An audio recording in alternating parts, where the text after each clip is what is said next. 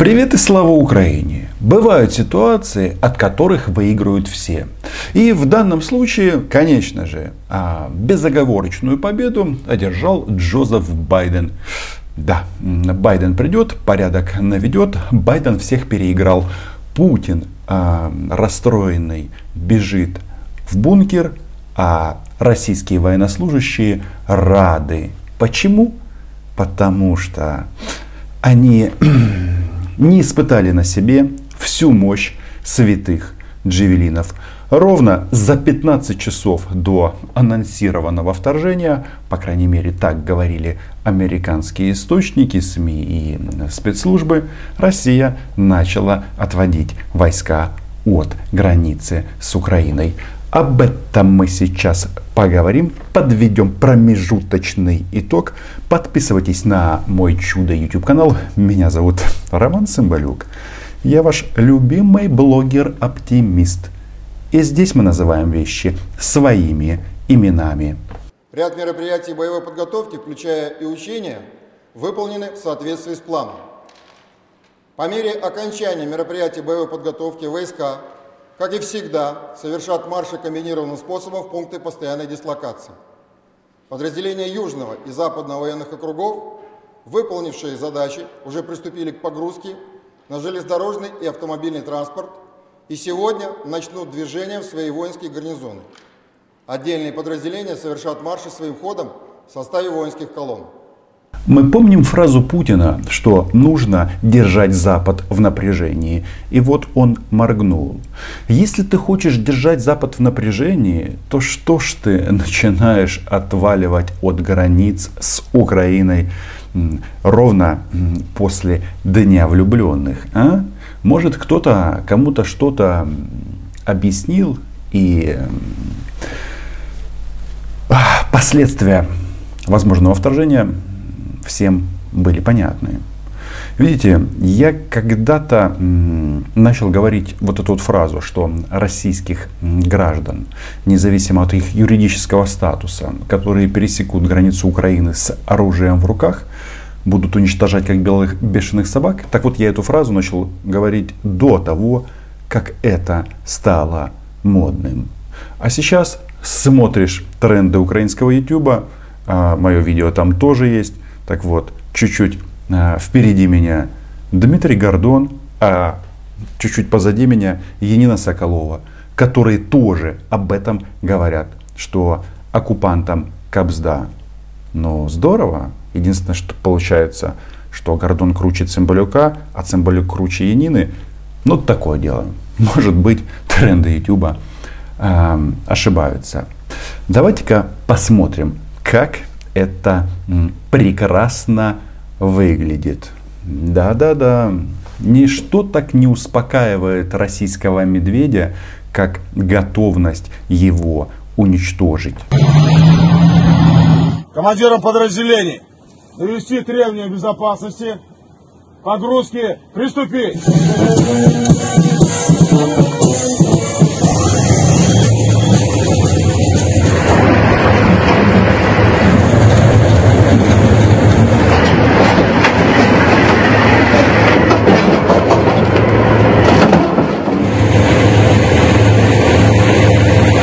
Да-да, водки нет, валите домой. У нас горілка і виключно для себе і для наших друзів. Тут интересно, что на этой новости сразу почему-то встрепенулся рубль, который растет на 1% после заявления о возвращении военных России с учений в гарнизоны.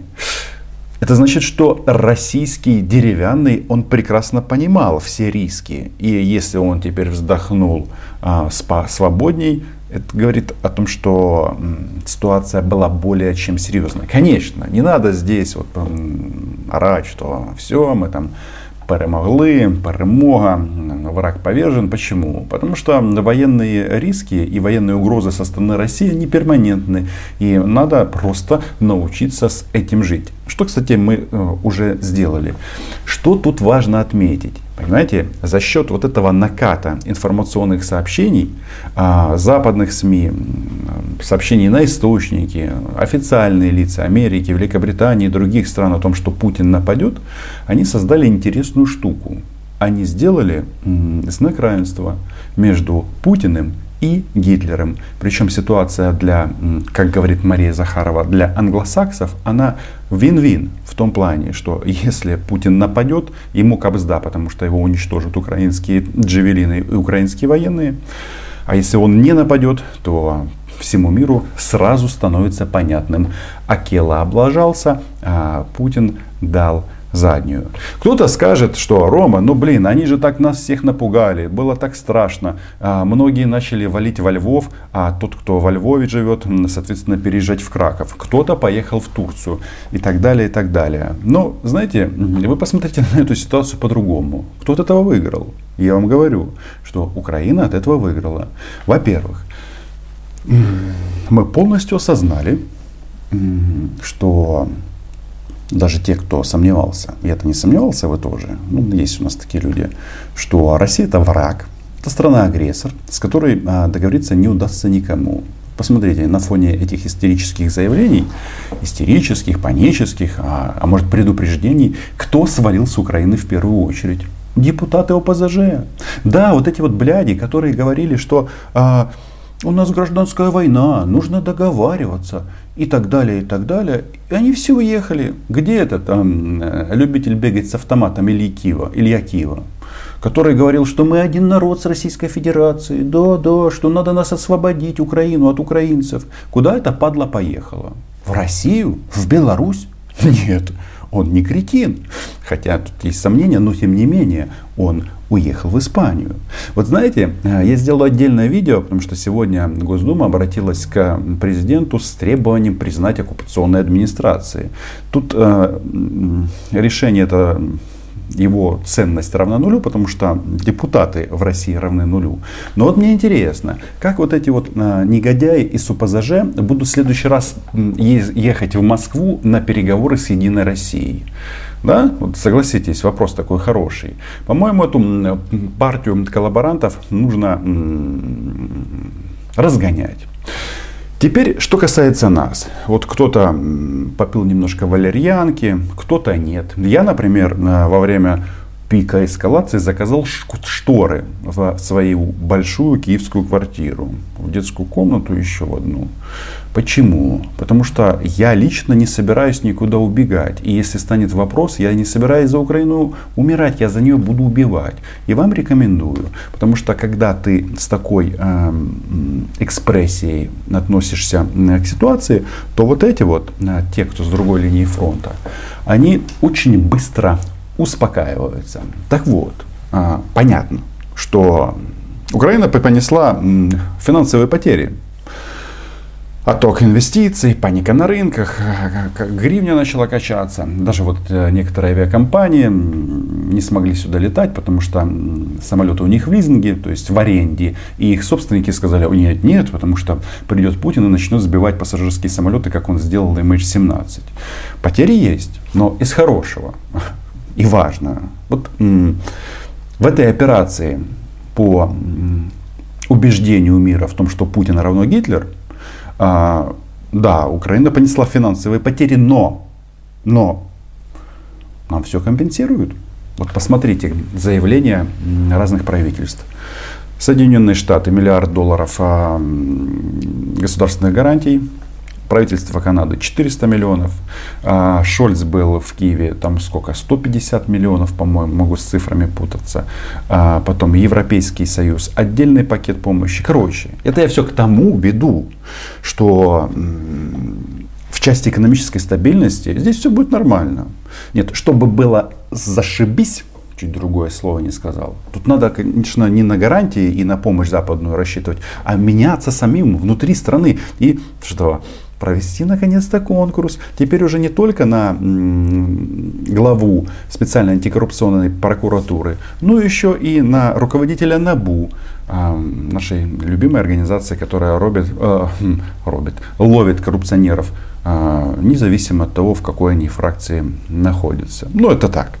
К слову, поэтому вот смотрим заявление. Кулеба сообщает нам, что западные партнеры решили выделить Украине помощь на общую сумму 2 миллиарда.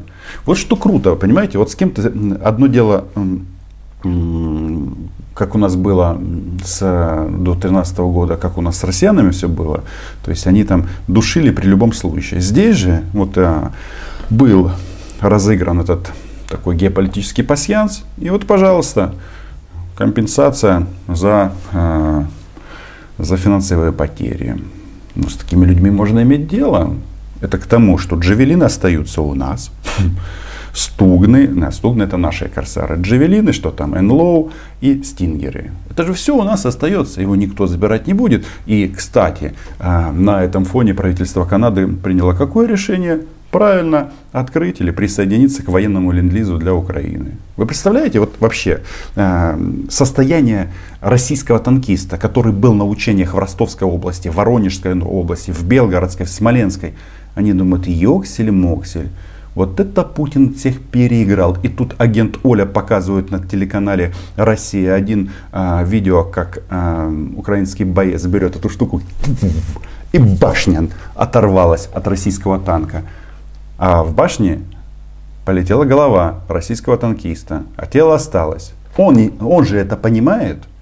Представляете, какие они счастливы, как счастливы они сейчас, когда уезжают домой в пункты постоянной дислокации. Поэтому расслабляться не надо, что я имею в виду. Всегда вот эти вот будут заявления, что Украина нападет. Вот даже Песков говорит, нельзя исключать силовую операцию на Донбассе со стороны Украины. Нельзя исключать, как нельзя и быть уверенным, что она будет. То есть вот эта пропагандистская фигня, она будет продолжаться. Из того, что тут важно отметить, что вот официальных решений о возможности признания России оккупационных администраций не принималось. Это говорит о том, что в Кремле прекрасно понимают, что если они признают оккупированные части в качестве независимых государств, то Минским соглашением хана. То есть Украина просто за секунду ускоряет свой темп на пути интеграции в ЕС и НАТО, а эти грустят при русском мире. То есть вот так выглядит экспозиция и положение дел на сейчас. Это все к тому, что тут вывод какой? Нужно просто верить в свою страну. Не в Зеленского, не в Кулебу. Вот можно в Залужного верить, потому что он главнокомандующий ВСУ, то есть Сбройных сил Украины. Вот это нормально. Тем более, видите, у нас же страна такая, что мы здесь не строим героев. У нас нет кумиров. Выйдите на Андреевский и Узвис. Там что продаются? Трезубы, флажки желто-голубые. В общем, вся национальная атрибутика. Потому что что? Потому что гривня и трезуб здесь были как 1000 лет назад, так и сейчас. А в Кремле, в России на аналогичных раскладках кто? Владимир Путин. Теперь, внимание, вопрос. Вот силу и долговечность вот этих вот маркеров, знаков. Гривня, трезуб уже 1000 лет. А Владимир Владимирович, да, он опередил Брежнева, но не так уж и долго он тусуется на посту царя России в исторической перспективе. Да, идет на абсолютный рекорд, но тем не менее вы понимаете о том, что рано или поздно эти кружки, там где у них там Путин в пилотке, Путин без пилотки, придется разбить и выкинуть. Они нарисуют себе нового царя. А у нас как был трезуб и гривня, так и будет оставаться. Я вот тут смотрю, из того, что такое вот меня впечатляет, тут Мария Захарова твитит сообщение со слов Сергея Лаврова, что вот этими сообщениями, этими заявлениями о российском вторжении, Запад занимается информационным терроризмом. Но я не знаю, Запад ли занимается терроризмом. Это прерогатива людей, которые... Что там они делали? Молились за Новороссию? За Крым наш? Ой-ой-ой. Ребята, в интересные времена мы живем, расплата за нападение на Украину, она еще впереди. Все за все заплатят. Никогда об этом не забывайте. Больше лайков, больше подписок на мой YouTube-канал с поэтическим названием «Роман Цимбалюк». И больше оптимизма. Украина была, есть и будет. Ну и пусть российские танкисты выдыхают. Чао.